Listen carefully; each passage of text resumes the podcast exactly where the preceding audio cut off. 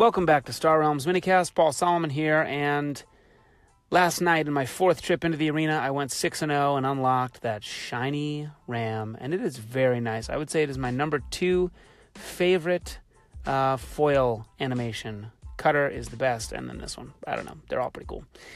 Um, today, we're going to be diving back through your comments, your suggestions, your strategies, the many many threads on Facebook where people are trying to tackle this uh, maximum warp arena, and we will get into the strategy. Let's get right to it. All right, let's get into the write ins here. Morgan Tizer says Fleet HQ is suddenly worth the 8 cost.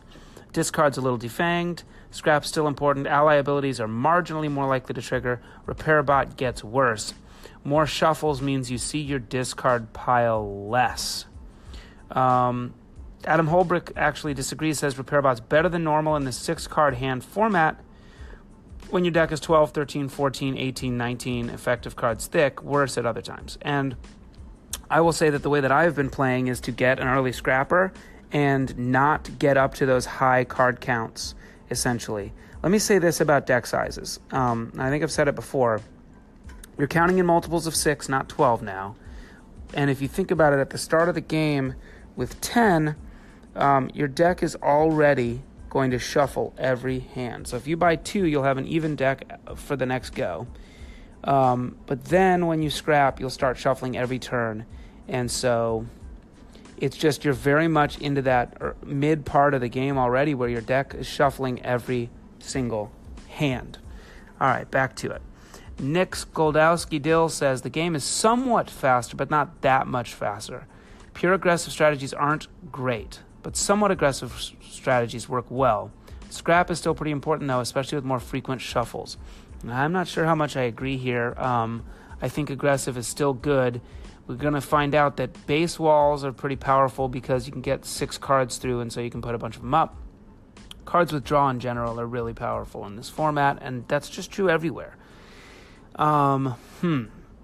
Morgan also says this is uh, this this is a little more subtle this format and not as obvious as the last two we saw, and I agree.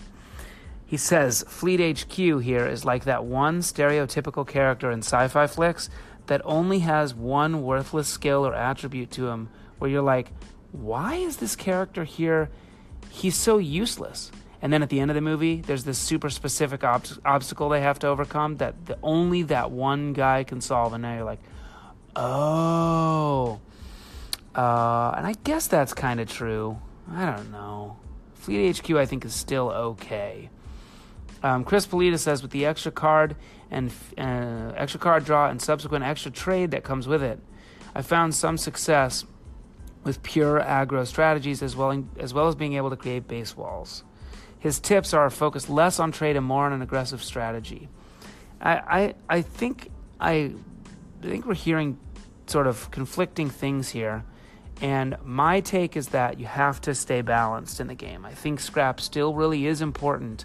And then making sure that your deck isn't isn't bloated with stuff that's not going to help you. Like one cargo pod, one freighter, one trade pod, these are important, but you can't really afford to have so many. And probably you don't need them because you're going to get 6 cards. So you can very quickly get up to 6s and 7s and 8s. All right, let's see. William Judd put his own uh, post up, asked for tips for this arena. Brendan Lapsley says if you have lethal, don't buy anything. Okay, this brings me to another good point. Events are, um, for many players, going to be their biggest interaction, uh, biggest component of their experience with this arena because they might not play with them a lot. Personally, I play with events a lot and they don't phase me anymore. And so I don't tilt when they happen and I can stay smart. But he's right. Brendan's right here. If you have lethal damage, kill. Don't buy more stuff. Don't play for differential of authority. Just do that. Morgan continues to say Fleet HQ is great. I don't know if that's really awesome. Um, Emil Geiger says wait till he gets to 5 1 and then that's a guaranteed win for his opponent. Um, ouch. We call that Geigering, I believe, right now. Jay Graffius also went 5 and 2 both times. I don't know if he's updated that since. Okay, Dusto. He called in. He says early scrap, econ, or card draw, whichever the row gives you. Whatever the row gives you, you have to work with the row. Grab anything that does 6 damage, even out of color. Yes. Buy Predator. Yes. Um, buy, you know, if you're in green, buy Battle Blob, obviously. Bombs will hit and be prepared to buy them or counter them. And this is true. Like, you need a little bit of money at least so that when the bombs do hit, you can make a play for them. Definitely true. And I've said this before here. I'm a Viper scrapper guy. I think it's ridiculous in this format not to scrap Vipers because when you lose on the on the money uh, and you can't get to those bombs, it's bad. I mean, they're not clogging your deck as much, but it just to get up to sixes and sevens and eights early. To, to if you lose to Brain World, that's probably that's probably bad because you can get Brain World very quickly, even without events here even without events here. Okay? Matt Pace says, sounds cliched, but damage and speed. Yep. Yep. Sandra Kolak says, make sure that if you have never played events before, you go ahead and read that um, read that uh, article by Derek Thompson. Brad Elke says the same thing because the change to playing with events really impacts what's going on here.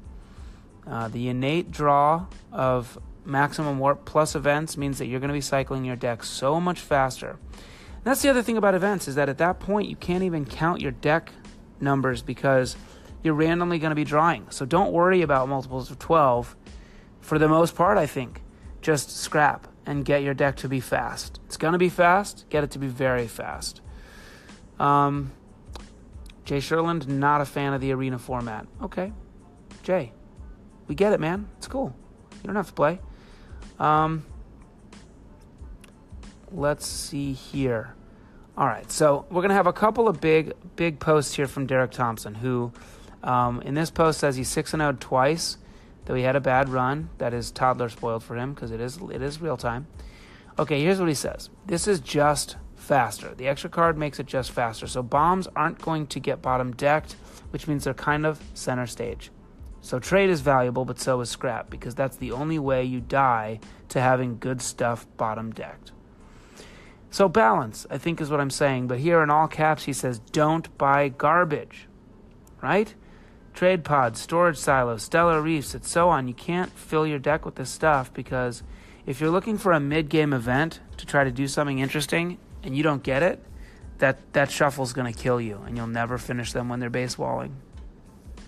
The general baseline strategies here, according to Alderaan, get scrap and trade, get one to two bombs, and try to play it as many times as possible. Or go heavy green and control the trade row, but this still needs scrap, in my opinion. Um, base wall also seems weaker than usual. I don't. I don't agree. I don't agree with that. But uh, you know, Alderaan's a good player. I respect his opinion. Let's dive one more time into Alderaan's opinions. We've we've said so much here in the last little bit, but he says he's played 40-ish games in the arena and he's pulled three complete runs. His win percentage is somewhere in the 70s. 70%. So it's very high. Okay? First of all, take a step back, quit whining about events, and realize how much you're losing because you're not thinking about how maximum warp is just as extreme as the last two scenarios. It's like a half quasar, except it's every single turn. Okay, player 2 only gets one round of buys before deck 2. Start counting cards, even with events, yes, I know, he says. You need six cards at the bottom to avoid a deck flip with a scrapper in the bottom, uh, in the bottom hand. Allies are much more likely to connect, yes. Much faster, okay. And here, and we agree on this, I think, green is last week's yellow. So in the very in rush defenses, we saw a big boost for blue. In um, ruthless efficiency, we saw a big boost to yellow, and here in maximum warp, I think green is having an even a bigger boost because it's high damage and it's fast. So if you can get a scrapper, a little trade, and some green, you know, that's going to cycle and do great stuff and control the trade row, that's really powerful. So there you have it. He would also say, related to green, that trade row scrap is huge this week. So many games he's seen people with 10 bucks and just garbage on the row, and so they flood their deck with junk instead of passing the turn. So, there you have it. He also says, or claims, that nothing is unbeatable here. I beat a second hand command ship with mid range green. Okay? Start thinking about maximum warp and less about events, particularly since all those that say events are random luck uh, random luck nonsense. Maximum warp is something you can properly prepare for and think about in advance. Okay? So there you have it. A lot of info there. I say green. I say play it straight, but play it fast. Whatever that means to you. Play it like you normally would Star Realms, but play it really fast. And that's greens, and that's a little scrap.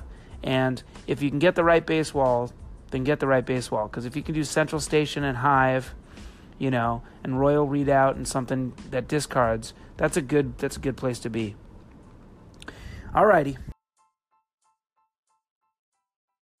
All right, that was a ton of info there. I hope you found something useful out of it. Um, good luck in this arena. We've got a Ram foil card. It's really beautiful. I wish you all the best of luck getting it out there. Let me know how it goes. Let me know if there's any further insights that develop. Play it straight, play it fast.